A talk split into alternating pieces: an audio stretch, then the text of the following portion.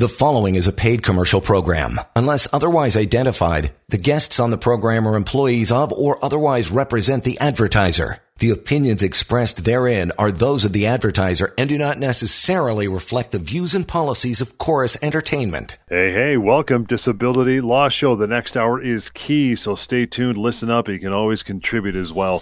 Sivan Tamarkin is here, and if you're in uh, BC or Alberta and you have questions anytime, our good pal Martin is off this week, so Sivan's doing all the heavy lifting, but you can always reach out. Doesn't matter. 1 821 5900. Again, toll free 1 821 5900. 800 help at disabilityrights.ca is the email address.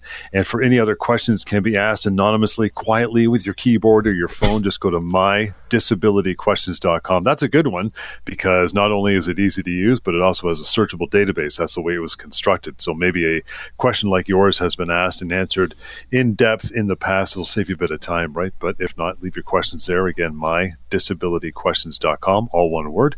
You can go there um, already. Savannah man, emails are piling up. We got to get into these suckers. But I know you had something to uh, to talk about off the top. In fact, something from uh, from our pal Martin, who's uh, who's away this week. What do you got? Yeah, John. I mean, Martin has, uh, you know, he's he's in South Africa, uh, and I'm really happy for him. Uh, it's summer down there; he deserves it oh. to go there with his family. It's fantastic. But en route, en route to to South Africa, uh, I think either on the flight or in one of the locations he stopped on the way, I got this email from him, between him and his assistant, asking me for sort of my thoughts about a scenario that he's dealing with right now. And I thought it was a good thing to share, a good scenario, good case to share with our listeners.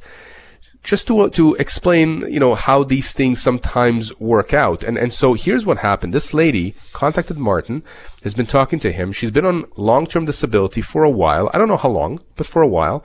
Uh, earlier this month, she gets a call from her long-term disability adjuster telling her that her long-term disability benefits will end in April, April of next year. So about four, four and a half months from now. Uh, and this lady uh, has uh, tried to convince the adjuster not to do that. The adjuster says, no, your benefits are going to end. Okay, so she contacts Martin. Uh, and then she has another conversation with this adjuster after the adjuster has already informed her that there is a letter on file with the specific date of when her benefits will be terminated. In other words, verbally she's been told your benefits will end. So for all intents and purposes, from a legal standpoint, she's been told your benefits will end. Now, the interesting part here is that when this lady spoke with this adjuster again only a few days ago, this adjuster says, oh, and by the way, I am going to schedule for you an independent medical examination with one of our doctors come January. And maybe I'll change my decision to stop your benefits based on that uh, medical dis- uh, uh, uh medical report. Mm-hmm. And so the question here is, well, should she undergo this uh, this assessment or should she not? You know, John, you and I have talked many times before with Martin about, well, if the insurance company says to you that they want you to be seen by one of their doctors, you have to go to be seen by one of their doctors, right? For an assessment, this independent yes. medical assessment. Again, I've always said these are not independent assessments because these doctors are hired and paid for by the insurance companies. But the question here is, what should she do? Does she have to go? Does she not? So in the normal course of things, I would say if you are getting LTD and the insurance company says we want you assessed, well, you have to go get assessed with some caveats. Okay. In this case, however, here's the distinguishing element.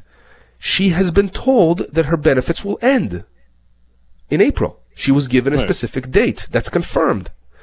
Now the adjuster is saying, oh, and by the way, I want you to be seen by this uh, assessment. Think about this for a second. Let's step back. Why is the insurance company asking her or telling her to be assessed in January if the decision to cut off her benefits has already been made?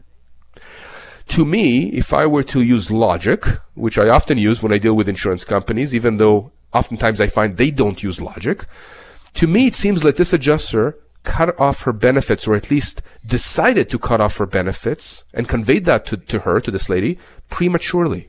It seems to me like this adjuster has now scheduled this independent medical examination, hoping to get a report that justifies the cutoff and then hoping that, you know, after the fact, you can say, well, you know, my decision to cut you off was absolutely correct. So the question becomes now, does this lady have to go and do this assessment? Right. My view is that she does not. And here's the reason why. I know I always say if the insurance company says go and have this assessment, you must go and have it. But here's yeah. why I actually don't think that she has to go and have this assessment. Because the insurance company has now cut her off or told her that they're going to cut her off. And to me, if they told her that her benefits will end and they are wrong based on our assessment because this lady is still disabled, to me, the insurance company has breached the contract of insurance. They have now ended her benefits prematurely. So if they breached the agreement, the contract, the policy with this lady, how can they now rely on a provision in that policy to say, oh, but, but the policy says you must attend these IMEs. Yeah, but you breached that policy by telling me my benefits will end. If you hadn't told me that my benefits will end, well then I would have to go and see this assessment, uh, this assessor. So you see what I'm saying, John? To me, it seems like this adjuster acted prematurely in cutting off benefits or telling her that the benefits will end, and now she's she's put the cart before the horse. That's what I'm trying to say. She's now trying to justify the cutoff in the future by now directing this lady to go and have this assessment. Now, I know some of our listeners, John, are probably going to say, "Oh, don't really understand what's going on here. You're, you seem to be very animated, Sivan. You seem to be very upset at the situation." I am upset at the situation because no this lady is being told that her benefits will end. And by the way, even though your benefits will end, I we want you to be seen by one of our doctors. Well, you can't have it both ways. Either sure. you're telling me that my benefits are going to end, or you're not, you're keeping an open mind, you want me to be seen by one of your doctors, and then you're gonna make a decision. You can't tell me you've made a decision, and now you're gonna try and get me to be seen by one of your doctors to see if the decision was correct. Doesn't work that way. It doesn't. So, in my view, this lady has a legal claim against the insurance company. I want to see how this plays out. Martin agrees 100% here. We'll see what happens. We'll come back to this at a later show, perhaps. But the reason I'm bringing this out is because many people out there, John, are simply not aware that the insurance company does not have unlimited power and they cannot simply tell you to do X, Y, and Z when they're not allowed to do that. We, as long-term disability lawyers, are fully aware of the game. We understand the rules. We understand when insurance companies are overstepping the bounds. Regular people out there, especially people who are already disabled, whether it's psychological disability or physical or both, they are vulnerable there is a power imbalance. And it makes me angry when I see an insurance company and adjuster that is essentially, in my view, abusing that relationship. And it makes me feel very strongly about stepping in and not only defending the individual against this insurance company, but going with every resource that our firm has against this insurance company after them and forcing them to do what's right. And I keep telling people this, uh, John, on the show that, you know, when we handle a case, when we tell you you have a case after you call us and we review the documentation, we speak with you. When we end up going to a mediation or we have settlement discussions or whatever happens, when an insurance company writes a check to our client for five figures or six figures or seven figures, it's not because it's a charity case. It's because we have forced them to do it. Because they understand that if we went all the way before a judge, they would get hammered. Mm-hmm. And that's how we've built our reputation. Martin is probably one of the top, if not the top, long-term disability lawyer in BC, and of course we act in Alberta as well, and in Ontario. We have lawyers. I, we're all called in all these jurisdictions. Martin works in Alberta and, and BC. I work in Ontario, BC, and Alberta. All of our lawyers really are known with all these insurance companies. We know their defense lawyers. We know the adjusters. Mm-hmm. So, you know, if you have any questions, you members of the public, you know someone that has any issues with long-term disability, long-term disability insurance companies, please reach out to us. It doesn't cost a cent to speak to any one of us.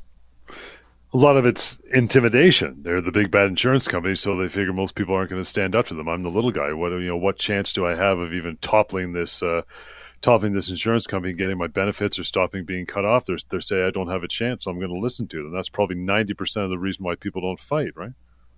That's exactly right. And I think that the insurance companies out there are aware of this. And John, it's not just about long-term disability. It's house insurance, travel insurance, car insurance, any kind of insurance. You know, I was just recently having dinner with a friend of mine. Uh, I helped him with an insurance claim, actually, a flooded basement. And, uh, he, you know, we were, we were talking about insurance and he was asking me, why is that? And I said, you know, I think it's just the way the system is. It's rigged. It's rigged mm. against people. Insurance is the only product I know that I am aware of. Maybe I can be informed otherwise, but it's the only product out there that I'm aware of where you pay, as soon as you pay for that product, as, you, as soon as you purchase that product, or your employer purchase that product, that's when the the other side that you purchase it from immediately starts thinking about how they're not going to deliver that product. I mean, that doesn't happen with houses. It doesn't happen with cars. It doesn't happen with, you know, going to a store. You buy something, you expect to get that product. Insurance is the only product I know where literally as soon as you buy it, the other side is trying to figure out how not to pay you. And that's yeah. their system. That's how they make these billions of dollars, right? They take in premiums, tons of premiums, whether it's life insurance, we've dealt with those, right? Uh, in, uh, critical illness insurance, long-term disability insurance, all these kinds of insurance. And, and you know, having worked as a defense lawyer in the past, having defended insurance companies, I understand from the inside the logic. The logic is very simple. If we can intimidate people into not making claims or giving up on their claims, we are going to end up with bags full of money for our shareholders, uh, our directors, the president, and everyone else that's involved in the insurance industry. And it's not fair. That is why we do this show, and that's why you guys exist across the country for sure. Short, uh, short break, and then a, a, ton of emails are piling up. We'll get to as many as we can. But in the meantime, here's the number to keep with you beyond the show all the time 1 821 5900. Email that we're going to is help at disabilityrights.ca. And for short, concise, non legal speak memos about LTD, super simple to understand. That's how it was constructed, called LTD FAQ you can use that freely and anonymously as well. We'll continue with more of the Disability Law Show. Stand by. You're listening to a paid commercial program. Unless otherwise identified, guests on the program are employees of or otherwise represent the advertiser. The opinions expressed therein are those of the advertiser and do not necessarily reflect the views and policies of Corus Entertainment. And we are back. Disability Law Show continues. Beautiful. Sivan Tamarkin co-founding partner Samfiru Tamarkin LLP. They are the most positively reviewed law firm across the country. You can check that out. And while you're doing that, pick up the phone and give Sivan and his team a call, uh, be it for yourself, a family member, a friend, colleague who's struggling with a, a disability insurance company, who it's the David and Goliath situation, can be intimidating can be a lot of uh, a lot of confusion and a lot of stress and anxiety dealing with them, but it can be cleared up quite simply, even with that first phone call. And how do you get that happening? 1 821 5900 and help at disabilityrights.ca. Jaber, first one up, says, Guys, when is enough is enough? My wife has been bullied by her claims adjuster at her long term disability insurer repeatedly. She is disrespectful and very aggressive whenever she speaks with us. My wife is not well. She's 53 and worked for 25 years for the same employer as a manager. And then when she became ill, she was approved for short term disability and then long term disability. We're getting close to the two year mark, and this adjuster says that my wife will be cut off then, right then. She suffers from severe depression and bipolar disorder. Her doctors are adamant, they're adamant that she's not well to do any work, and we don't know what to do. It's exactly what I said before the break intimidation, right? It's exactly what you said, John. Jaber, I, I'm so sorry for what your wife is going through and your whole family. Again, this is not, unfortunately, that rare we do have adjusters out there who are on a power trip. I don't know why. I can tell you, I know some adjusters who are just very good people. Um, you know, th- this is not something that is specific, I think, to the insurance industry. There are just people out there who are just very difficult to deal with. The unfortunate thing is that your wife is already ill. Your wife is already dealing with uh, psychological issues, severe depression, bipolar disorder. These are very, very serious issues, and clearly she's disabled. Her doctors are saying that. So I want to break apart or undo this email, take you know take it apart, uh, and really explain what is going on here. Number one, the fact that your wife is being bullied by the claims adjuster, completely unacceptable.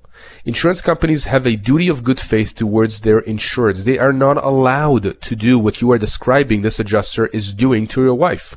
What can you do about it? There are several things. Number one, uh, you or your wife, better, needs to put in writing by email, confirm all emails and correspondence with this adjuster. She can even say to the adjuster, again in writing, that this is what's happening. Every time I speak with you, you are creating more anxiety for me. Uh, you are aggravating my condition. I don't like the tone that you're using with me. Whatever, however she wants to explain herself, but she needs to explain by email why it is that she's feeling the way she's feeling. And she needs to then say to the adjuster, going forward, I will only communicate with you in writing. Now, this adjuster is not going to like that, but there's nothing in an insurance policy that I have ever seen that says that you must speak with them by phone. If it says that, well, then you must speak with them by phone. But I have not seen provisions in any policy that say you must speak with them by phone. So communication in writing is, to me, absolutely justifiable, especially in a case like this. Now, Jabber, your wife should also speak with her doctors and make sure the doctors are fully aware of what's going on here and how the way that this adjuster is dealing with her is aggravating her condition. The reason why this is important is because we want real-time contemporaneous records by the medical professionals that are treating her to explain, to show, to record that this is what's happening. Because if down the road there is a claim against the insurance company, you can use this for the claim of bad faith against the insurance company. It means that we can go after the insurance company for punitive damages to punish them for the adjuster's conduct. In addition to this, I've told people before that they can also contact the manager of whichever adjuster is dealing with them and complain, again, in writing. It's always better in writing because in ri- first of all, you can compose your thoughts better in writing. Second of all, in writing, there is a permanent record as opposed to verbal. Who knows what was said? He said, she said, you know, people always argue over that. So that's what I would say about the bullying here. That's completely unacceptable. Uh, and by the way, John, when we get involved in every case, in any case, sorry, uh, I can tell you right now that adjusters, they don't try to bully us. I mean, God help them if they try to bully us. I've actually, I'm not proud of this, but I've actually made some adjusters cry, not because I was being bullying towards them, but because I just wouldn't let them uh, be difficult with me or with my client, right? I mean, remember, when we get involved, we take over all communications with these adjusters. When we get involved, when we are retained to deal with these cases, the insured person and their family don't have to speak with this adjuster anymore or communicate with them. We are the ones standing now in between the insurance company and this person. And these adjusters hit a wall with us. They simply don't get to do to us what they do to our clients. And I'm proud of that. I mean, that's one of the things that we tell people. We're going to give you some peace of mind here by pushing back on these insurance companies. So that's what I'll say about the bullying aspect here. I want to, you know, focus a bit on the uh, two-year mark because Jabber said that this adjuster has told his wife that uh, they're getting close to that two-year mark and that his wife will be cut off benefits at that point. Now, we've talked about this many times before, and I'm sure some of our regular listeners are aware of what I'm going to say here, but I'll say it anyways because we always have new listeners. Under most long-term disability policies, to get le- uh, LTD, long-term disability benefits for the first two years, you have to show with the help of your doctors that you are unable to perform the essential tasks of your own occupation. It doesn't mean that you need to be catatonic, doesn't mean that you need to be brain injured or so depressed that you can't get out of bed at all. No, it doesn't mean that. It simply means that you cannot perform the essential tasks of your occupation, period. It means that you may be able to pick up your kids from school. It means that you may be able to go to the gym and work out because your doctor has told you that that would benefit you. That doesn't have anything to do with whether or not you can perform the essential tasks of your occupation, right? Because right. many, many of these disabilities, just like with Jabber's wife, are psychological. They're not physical. So people need to understand that when the insurance company says you are not disabled, you're not totally disabled. We hear that term a lot. Totally disabled it doesn't mean what you think it means. The test is can you perform the essential tasks of your own occupation for the first two years? In this case here, Jabber's wife clearly meets that definition because she's getting paid up to that two year mark. Now the insurance company is saying, or this adjuster is saying, that she's going to get cut off after the two year mark. I don't know if Jabber understands or knows or if the insurance company has explained it to him and his wife, but, you know, it's not that simple. These insurance policies go beyond the two year mark. Generally, in fact, they go to age 65. The reason why, however, many of these claims get cut off or where their benefits end at the two year mark is when the insurance company takes the position, oftentimes wrongly and against the doctor's advice, where they say that this person is now able to work in some other job or other occupation. What they mean by that is that under most long term disability policies, the test for getting long-term disability benefits beyond the two-year mark is no longer can you perform the essential tasks of your own occupation. It's now can you perform the essential tasks of any occupation for which you are suited for by training, education, or experience. So, you know, the test changes. It's not your own occupation, it's any occupation, but it's not just any occupation, it's any occupation for which you're suited for. And you know, John, we've talked about what does that mean in terms of money? It generally means that if you can get another job, work in another job or occupation where you can earn 60, 65% or so, 70% of your mm-hmm. pre-disability income, the insurance company may have an argument as to why it is that you are not qualified or should not be getting benefits beyond the two year mark. But again, n- not in every case. And in many, many situations, and Jabber, this is now I'm speaking to you and your wife, in many cases, the doctors are explicitly saying this person is unable to work in any occupation, or certainly any occupation for which you're suited for, or, or certainly not for the amount of hours required to make that 60, 65% of pre-disability income. Well, in that case, she should not be cut off LTD, and we can help there. And what people do oftentimes, John, and this is really unfortunate, is they take what the insurance company says as gospel. They assume that they can't do anything about that, that the insurance company has made that decision, and they simply go against their own doctor's advice and they try to then go back to work in some other occupation. And that usually exacerbates their condition. Uh-huh. They fall into even more depression. They get worse and, they don't know what to do. So what I tell people is contact us. Exactly what Jabber did here. He emailed us about his wife's situation. We're going to have a chat with him and his wife after the show. I mean, I'm going to explain to them exactly what their options are because they have options here. There's a menu of options that they can choose from not to let the insurance company get away with what they're doing here. And, and when people, you know, when they say, listen, I just don't want to deal with it. I don't want to be, I don't want to be one of those people. I, I don't, I, I just, leave, leave me be. It's too much stress.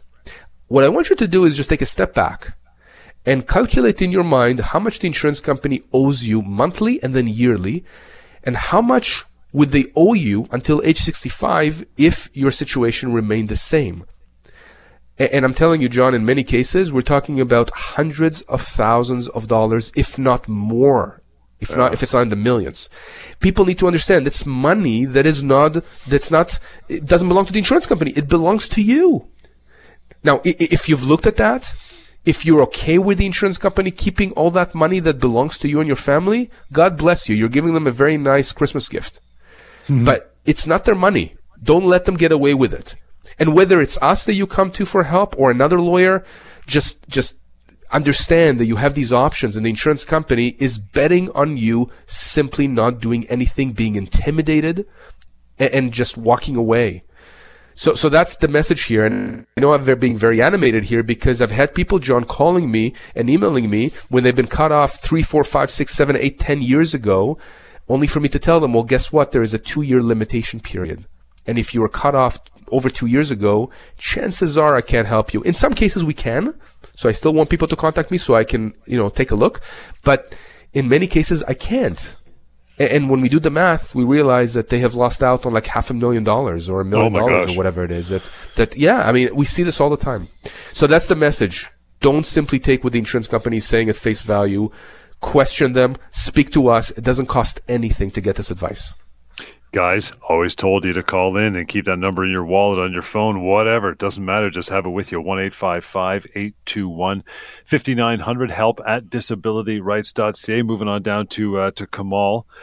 Oh yeah, you gotta you gotta hear this one. Uh, Savannah goes like this: says, "Hey guys, my wife and I lost our baby during birth because of complications earlier this year. My wife has been seeking counseling, has been diagnosed with a major depressive disorder. She's had depression in the past that she was able to work through, but because of our tragedy, she has been become almost catatonic. We've discussed with her doctor hospitalization because it's gotten so bad. Her company paid her short term disability, and now we've applied for long term, but the application was rejected because they say that she's not disabled enough from working. Her job is working with young disabled children, and she's one of the best at her school. Unfortunately, that's going to have to wait now because of her situation. But we're devastated by this denial, and I don't know what to do. We need that financial help to get by. We can't make it with just my salary alone. We have two other young children who are in the middle of all this. My best friend told me to appeal this denial and maybe hire a doctor to do a report in addition to my wife's family doctor and psychiatrist, but I'm not sure if that will help. What do you think? Wow. Oh my lord. John, I mean, eh, talk about some of the most tragic situations that we have seen and, and heard about. Uh, Kamal, I, I, I have no words really to express uh, how sorry I am for, for what you guys are going through. Um, and, you know, I, it's tough to even put into words um, how bad the insurance company is acting here. You know, just when we thought, John, that uh, we, we've seen everything, uh, insurance companies have stooped even lower. Look, uh, I know we're heading towards a break here, so I'll be brief. Kamal, not only does your wife have a claim here against the insurance company? But this is one of those cases where if you wanted to, I can tell you right now, and I have experience in this, I'm not suggesting it, I'm simply outlining it as a fact. This is a case that the media would latch onto. Um, and, again, not saying this is what's going to happen, but I mean, if people go to our website, they'll see that we've had some high profile cases in our firm and we've come down like a ton of bricks on these insurance companies. This is a case I am telling you right now unequivocally where not only are we going to get the insurance company to capitulate, but we're going to make them pay above and beyond what your wife is owed. We're going to make them pay punitive damages, aggravated damages, and what's called general damages for pain and suffering. Because their uh, approach here, what they're doing is so disgusting that I can tell you that as soon as a defense lawyer gets a hold of this. Once we start a legal claim, the defense lawyer will tell their client that it is there in their best interest, the insurance company's best interest, to shut this down as soon as possible because it is so ridiculous, disgusting, ludicrous, and, and, and just uh, appalling. So, so please, let's chat about this off air. I can explain to you and your wife exactly what can be done and what should be done, uh, and hopefully, uh, you know, give you guys some solace when it comes to at least this insurance matter.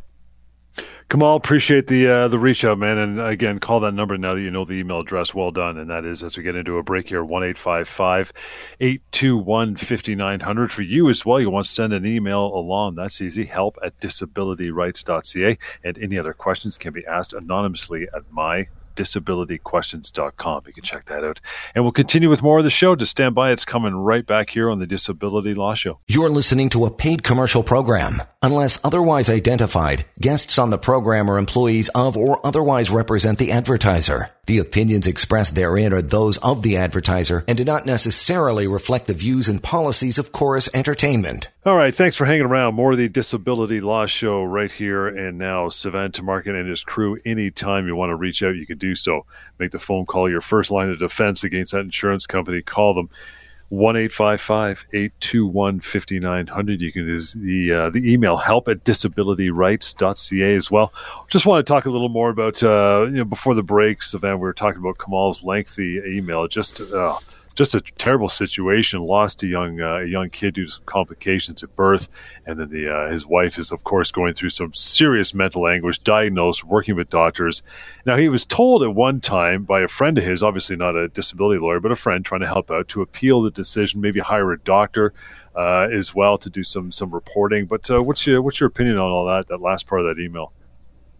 Yeah, so this is interesting because I do have people contacting me when uh, they're getting conflicting advice or different advice than what we give on air and privately uh, from people who are non-lawyers and certainly people who don't have any expertise with long-term disability. Now, it's with the best of intentions. I see this a lot also with doctors, by the way, um, or, or, other healthcare professionals who are telling people uh, or their patients, you know, don't bother appealing or don't bother even applying for long-term disability because you wouldn't qualify. Well, with all due respect, I don't give medical advice, and doctors and individuals out there who don't have expertise in this this area of law should not be giving that kind of advice. It, it's it's very dangerous. You could potentially have a person rely on that advice to their detriment, and we're talking about a loss of thousands and thousands of dollars because you are giving bad advice. So the best friend here, Kamal's best friend, says that they should appeal his wife's LTD denial and maybe hire a doctor to do a report in addition to his wife's family doctor and psychiatrist. No, no, no. On both grounds. Number one, do not appeal this denial. We talked about appeals endlessly. I tell people never ever appeal a long-term disability denial without speaking with us first.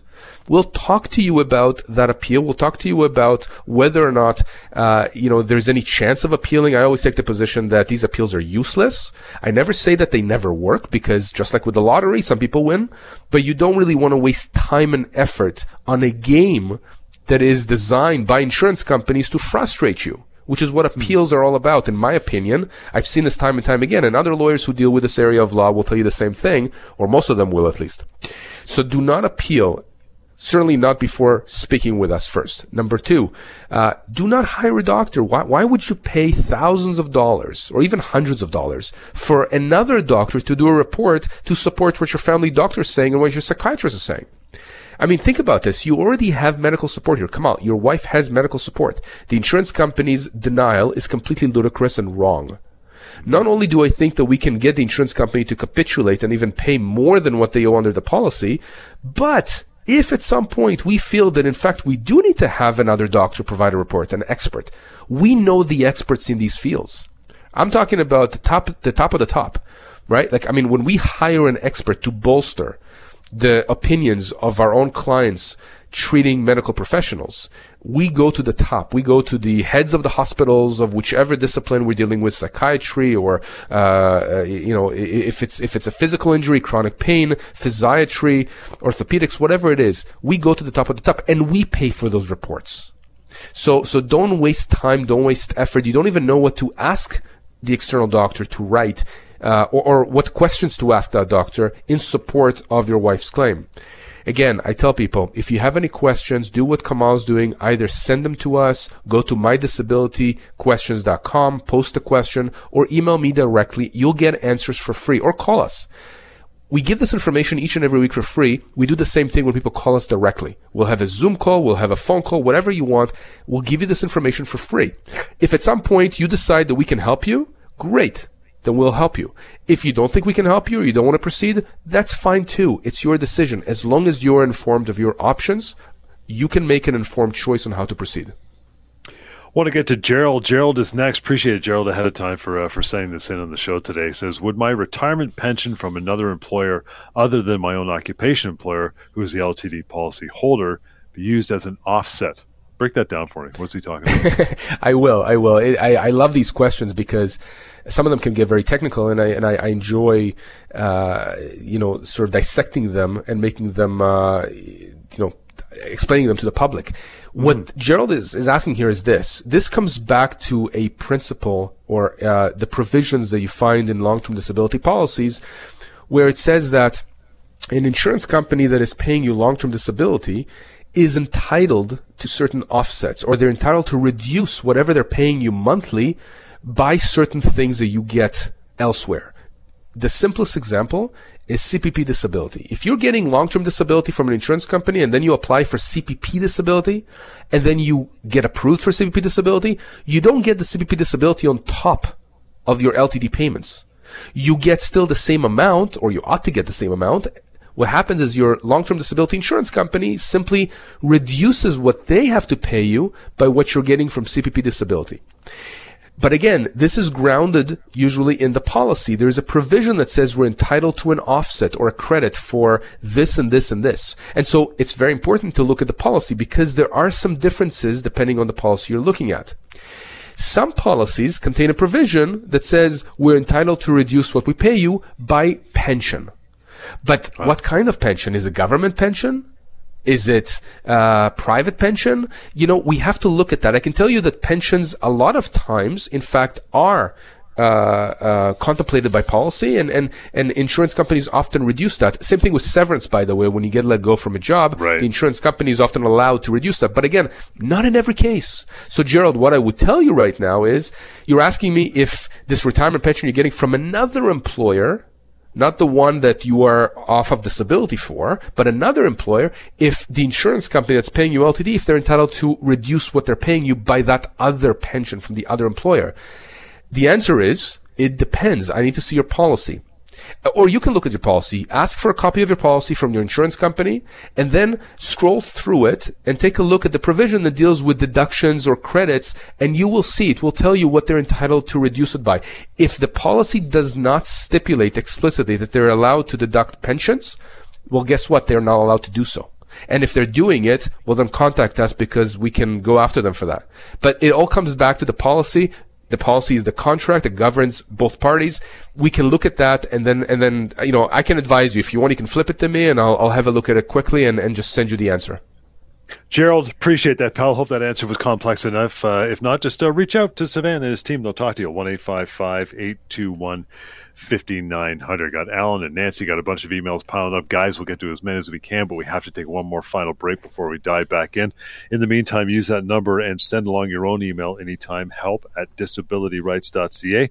And for short, concise memos about LTD, variety of topics, really easy to navigate, plain, simple English, LTD faq.ca. We'll continue in a moment. More of the Disability Law Show is coming right up. You're listening to a paid commercial program. Unless otherwise identified, guests on the program are employees of or otherwise represent the advertiser. The opinions expressed therein are those of the advertiser and do not necessarily reflect the views and policies of Corus Entertainment. And welcome back. A few minutes to go. You bet Disability Law Show. If you're just joining us for the first time, we talk about exactly that dealing with your long term disability insurer. It can be an abs, it's like trekking through the Amazon jungle with a dull machete. Not a good time, but you've got Sivan, you've got his team behind you, and it all starts with that simple phone call, right? 1 821 5900. Get some answers, get some clarity won't cost you a penny to pick up a phone and call them and have a uh, have a chat or send along an email that is help at disabilityrights.ca.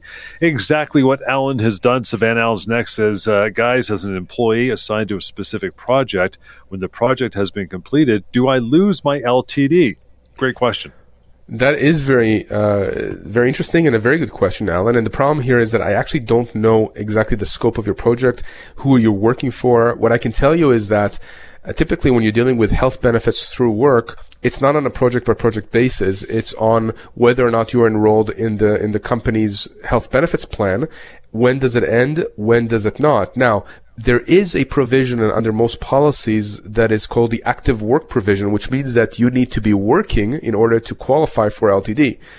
Uh, and so if you have finished the project and you're now not working, you're employed, but you're not actively working, you could be compromised and it could be an issue with your LTD. So you need to investigate that because you may want to, you know, uh, maybe get long-term disability coverage privately, which some people do do. Uh, so it, it is important to ask this question. Uh, I, I, often tell people that you know you should also inquire with your own uh, employer as to whether or not you have long-term disability and short-term disability through work, and, and find out what is required for you to qualify. Again, uh, generally, you have to be not just employed but actively working in order to be able to to get LTD. Again, not in every case, but this is general advice. So, Alan, I suggest that uh, you speak with your employer, make sure that you understand the scope of those health benefits and whether or not this project means that if you know once it comes to an end, you know, does it mean that you're no longer working there or are you going to have another project or whether, you know, the coverage restarts? I'm happy to chat with you privately about this after the show, but I need more information. But I think you also need more information before we speak. Alan, appreciate that. Here's that number. Uh, once you get more info, 1 821 5900. Got time to slide down to uh, Nancy's email says, Hey, Sivan, is there any way to remove an amendment, uh, e.g., no coverage for any disability resulting from any future mental health condition from a private disability insurance contract if one had an episode of anxiety years ago that was mild and now completely resolved for years? Hmm. Okay, yeah. So this is interesting, I, and I can tell you from my own experience, you know, having done or procured life insurance years ago, uh, the insurance company that I was dealing with, the broker I was dealing with, you know, we had some caveats in my policy because of certain conditions that I have had in the past. Insurance companies, look, think about what insurance companies want to do. They don't want to pay out. So if they see that historically you've had a certain condition, psychological, physical, or both, they're going to try and limit their exposure. They're going to want to try and insulate themselves against a claim for that. However, to have a provision in this policy, this, this coverage issue, Nancy, that precludes any future mental health condition, this is very, very significant. It's a wide, very wide scope. It's not a specific thing that says depression or anxiety or PTSD or whatever. It's future mental health condition. Uh, to me, that is almost renders the policy useless, right? It, uh, it yeah. almost makes it like an injury type policy, which those exist too, where you suffer an actual injury as opposed to suffer from some kind of a, of a condition that's, you know, an illness of sorts. My advice, Nancy, is I'm not a broker, is contact an insurance broker. I have done that uh, in the past. In fact, all of my insurance I procure through insurance brokers. They have expertise in this area. You got to find somebody that's good. Speak with them. There could be other products on the market. There could be other insurance companies that you could be approaching through the broker. You also don't want a broker, in my opinion, that deals with only one insurer. You want one that uh, will look at various insurance companies, various coverages, uh, and try and tailor the product that you need for you, a customized product. So that's my advice. Uh, contact an insurance broker that has expertise in this area and, and speak with them about that. You know, interesting uh, email here. We'll get uh, enough time, I think, to get to uh, to this one as well. Yeah, this one comes from uh, from Ryan Sivan. Ryan's a good man. He's seen the TV show. He's seen the disability law show on TV, and he says you said the appeal process is not worth it, as it's just an internal appeal. Is the appeal process uh, when you're in a union setting, in your opinion, the same thing? The internal appeal a waste of time as well if you're part of a union? In my opinion, yes, yes. However, however, here, here's the problem uh, and we've seen this in different jurisdictions, whether it's in Alberta or BC or in Ontario or other places around the country. Um, these appeals, for the most part, I can tell you, are internal. What I mean by that is that there is no third party looking at this. Sometimes you have a medical board that looks at it, but you're not looking, there's no judge, there's no court that is adjudicating this, there's no external party from a legalistic standpoint. And when we're looking at appeals for denial of benefits, typically it is the insurance companies, the same people or same group of people that denied you in the first place who are now going to be looking again at you re-asking as to whether or not your claim should proceed, whether you should get benefits. The union issue is not so much about the appeal. The union issue comes up where you know, somebody from a union contacts us and says, I've been denied this claim. What should I do about it? Can you represent me? You know, I've seen mm-hmm. you on TV. I've heard the show. I trust you guys. Can you guys help me? And what we have to tell people is typically, most likely, the answer is yes, we can help you. However, however, we have to look at your collective agreement. There may be language within the collective agreement that does not allow an external lawyer to get involved. It could be that it's only your union that may have the ability to challenge the insurance company. I don't like these scenarios. I don't think unions have any expertise in this area. Typically, uh, I can tell you many unions will agree with me on that. But we still have to be cognizant that some collective agreements contain language that will not allow us to get involved. Uh, the majority of them, I can tell you, do not contain that kind of language, and we can can help people who are unionized fight their insurance companies for long-term disability benefits. But I have to look at the collective agreement in each particular case and then assess and then tell the person if we can if, if we can help. So so Ryan, that's my answer to you. Uh, I, certainly, I would not recommend that you appeal before speaking with me directly, but I would also want to take a look at your collective agreement to let you know if we in fact can help and represent you. Ryan, nicely done. Appreciate that uh, that email there, and it was uh, it was a good one. Always something to be learned on this show from our, our, listeners as well. And do you want to reach out just like Ryan did, and Nancy and uh, Gerald and Alan, everybody who sent an email in on the show today? You can do so. It's simple. The phone calls. We uh, wrap it up here again. One eight five five eight two one fifty nine hundred. The email address we always use is help at disabilityrights.ca. Mydisabilityquestions.com is another free and anonymous place for you to answer uh, ask your questions online online. All you need is a phone or a, or a keypad, and you're good to go. And then finally, free and easy to use memos about LTD, all kinds of topics, simple to navigate, no legal speak. It's called LTDFAQ.ca. We'll catch you next time on the Disability Law Show. The preceding was a paid commercial program. Unless otherwise identified, the guests on the program are employees of or otherwise represent the advertiser. The opinions expressed therein are those of the advertiser and do not necessarily reflect the views and policies of Corus Entertainment.